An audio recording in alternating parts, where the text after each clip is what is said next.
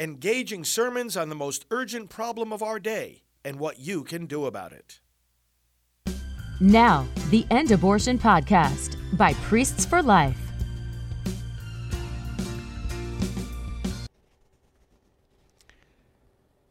A reading from the Book of Wisdom. Who can know God's counsel, or what can conceive what the Lord intends? For the deliberations of mortals are timid, and unsure are our plans. For the corruptible body burdens the soul, and the earthen shelter weighs down the mind that has many concerns. And scarce do we guess the things on earth, and what is within our grasp we find with difficulty. But when things are in heaven, who can search them out? Or whoever knew your counsel except you had given wisdom and sent your Holy Spirit from on high? And thus were the paths of those on earth made straight. The word of the Lord. Thanks be to God. In every age, O Lord, you have been our refuge. In every age, O Lord, you have been our refuge. You turn man back to dust, saying, Return, O children of men, for a thousand years in your sight are as yesterday, now that it is past, or as a watch of the night. In every age, Age, O Lord, you have been our refuge. refuge. You make an end of them in their sleep. The next morning they are like the changing grass, which at dawn springs up anew, but by evening wilts and fades. In every age, O Lord, you have been our refuge. Teach us to number our days aright, that we may gain wisdom of heart. Return, O Lord, how long? Have pity on your servants. In every age, O Lord, you have been our refuge. Fill us at daybreak with your kindness, that we may shout for joy and gladness all our days. And may the gracious care of the Lord our God be ours. Prosper the work of our hands for us. Prosper the work of our hands. In every age, O Lord, you have been our refuge.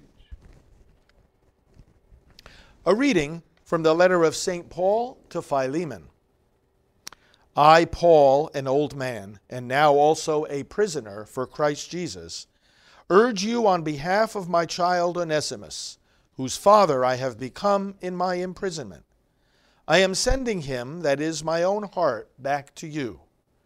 I should have liked to retain him for myself, so that he might serve me on your behalf in my imprisonment for the gospel. But I did not want to do anything without your consent, so that the good you do might not be forced, but voluntary. Perhaps this is why he was away from you for a while, that you might have him back forever, no longer as a slave, but more than a slave, a brother, beloved especially to me, but even more so to you, as a man and in the Lord. So if you regard me as a partner, welcome him as you would me. The word of the Lord. Thanks be to God.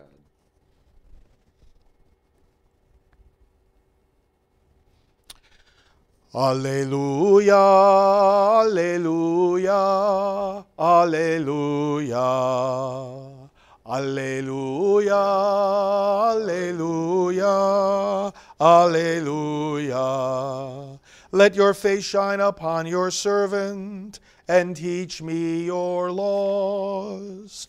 Alleluia, Alleluia, Alleluia. The Lord be with you. And with your spirit, A reading from the Holy Gospel according to Luke. glory to you, O Lord. Great crowds were traveling with Jesus. And he turned and addressed them If anyone comes to me without hating his father and mother, wife and children, brothers and sisters, and even his own life, he cannot be my disciple. Whoever does not carry his own cross and come after me cannot be my disciple. Which of you, wishing to construct a tower, does not first sit down and calculate the cost to see if there is enough for its completion? Otherwise, after laying the foundation and finding himself unable to finish the work, the onlookers should laugh at him and say, This one began to build, but did not have the resources to finish. Or what king, marching into battle, would not first sit down and decide whether, with 10,000 troops, he can successfully oppose another king advancing upon him with 20,000 troops? But if not, while he is still far away, he will send a delegation to ask for peace terms. In the same way, any one of you who does not renounce all his possessions cannot be my disciple. The Gospel of the Lord. Praise to you, Lord Jesus Christ. God is a jealous God. I am the Lord your God. You shall have no other gods besides me. The Lord Jesus, Lord of our lives, Lord of the universe, doesn't want just part of us, doesn't want just a fraction of our loyalty, or even most of it. He wants it all. God is a jealous God. If He sees our hearts going off to other loyalties, other gods, others whom we put first in our hierarchy of obedience or desire, that is unpleasant to Him.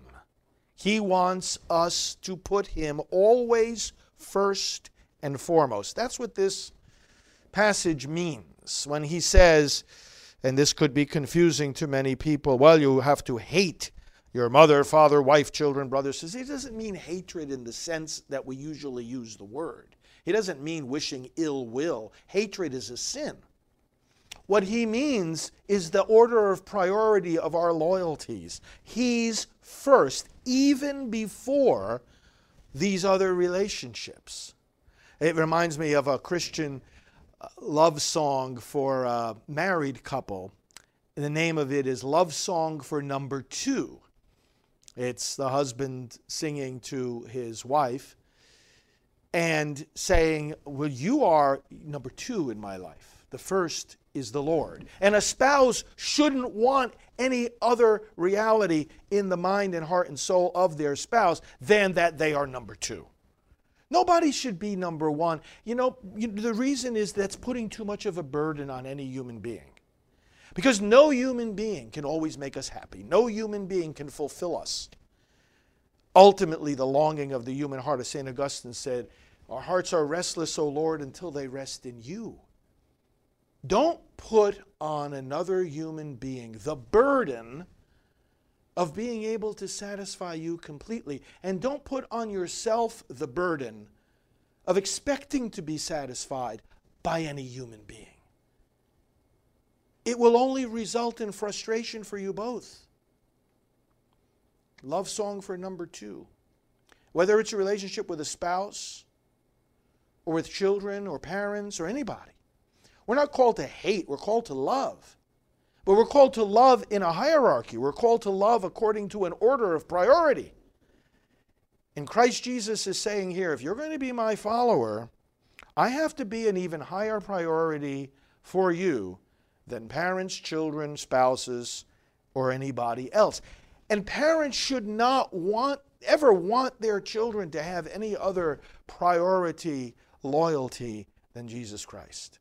Nor should children want their parents to have any higher priority or loyalty in their lives than Jesus Christ. Because when He is our priority, that is precisely when we are best able to love the other.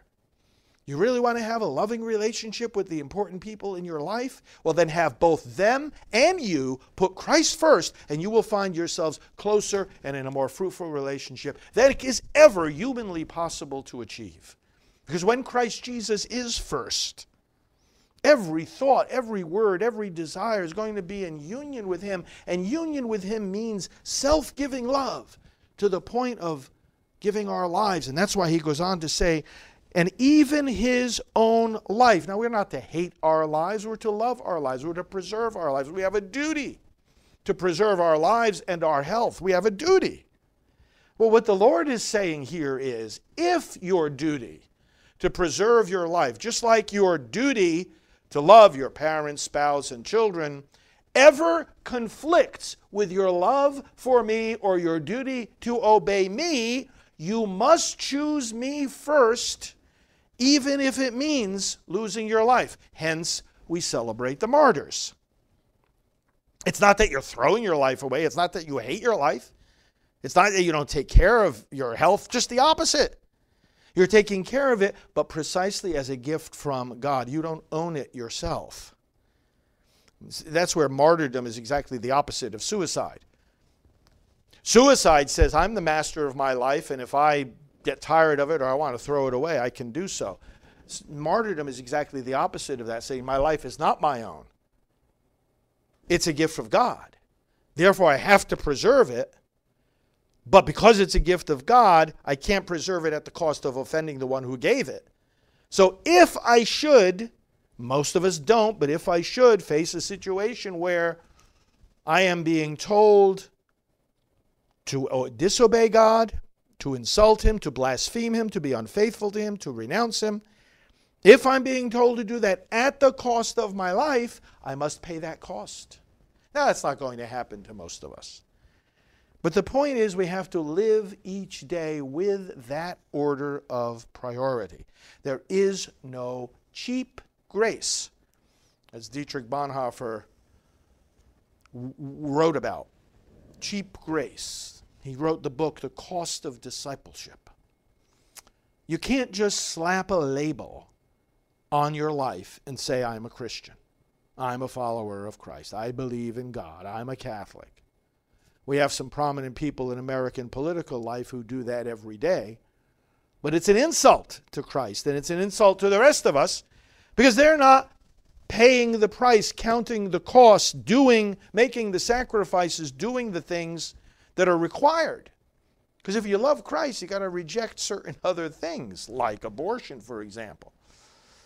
Meanwhile, we have Biden and Pelosi and, and you know various others too, who are claiming the name of Catholic. Those of you in New Jersey, you made a big mistake electing that governor pro abortion Catholic that he is, and various others in public life in America, whether governors, senators, congressmen, and women, claim the name Catholic. And let's not just talk about them, but, but in the wider body of Christ, claim the name of Christ in whatever denomination and support the killing of babies.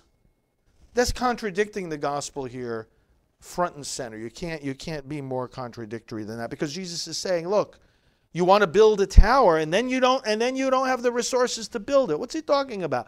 You want to say that you're my follower and then you find out that you can't follow me.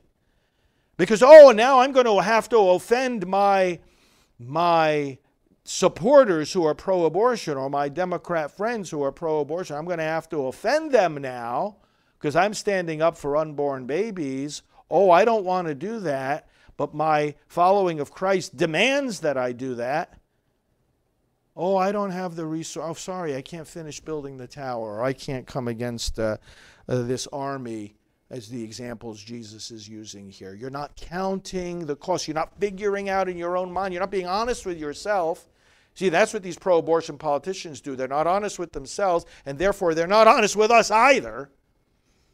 You got to be honest enough with yourself to say, you know, either I can do this or I can't do it. Maybe I can't do it.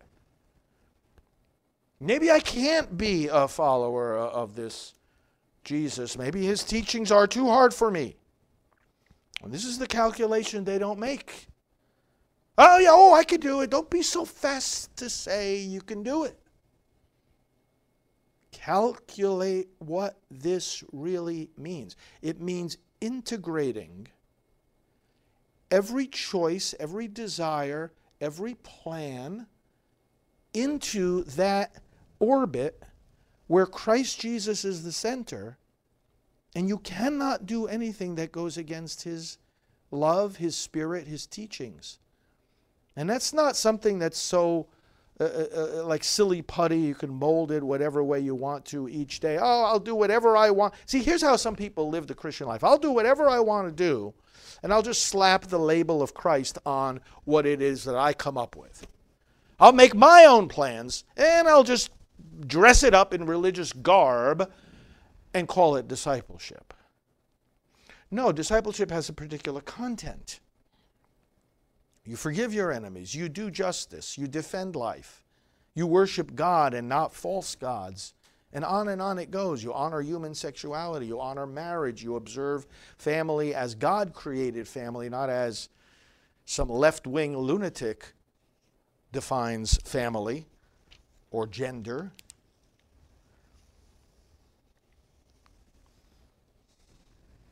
We count the cost.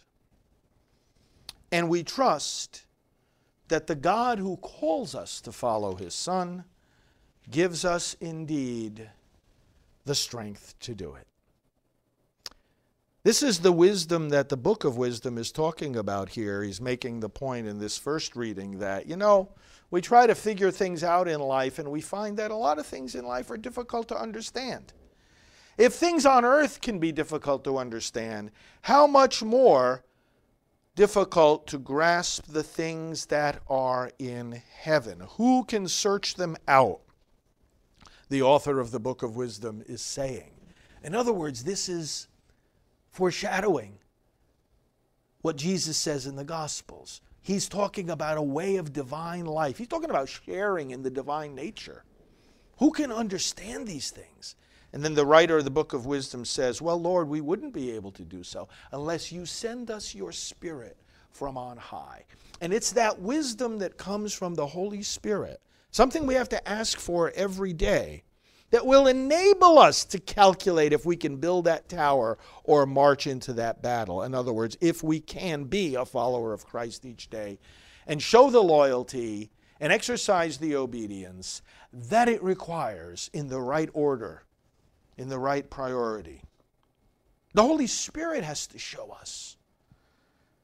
Now, he speaks through the scriptures, he speaks through the catechism, he speaks through the teachings of the gospel as they've been handed on to us. He speaks through the lives of the saints and the example that they've given us. That's why the church lifted them up as saints, to give us the example of their lives and their teaching. Today, a new blessed was added to the company of the saints, uh, blessed John Paul I, Pope John Paul I, who was Pope just for a month back in 1978. The smiling Pope loved to speak about God's love and forgiveness and mercy and gentleness and the importance of being happy disciples of the Lord. Well, that ties in with all of this. The Spirit will guide and instruct and strengthen us to joyfully not just walk, but run in the way of discipleship.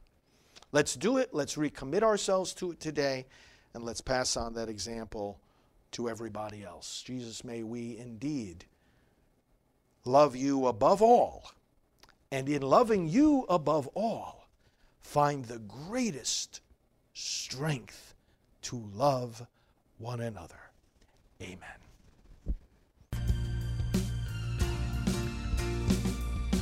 This has been the End Abortion Podcast. To learn more, to help end abortion, and to connect with us on social media, visit endabortion.net.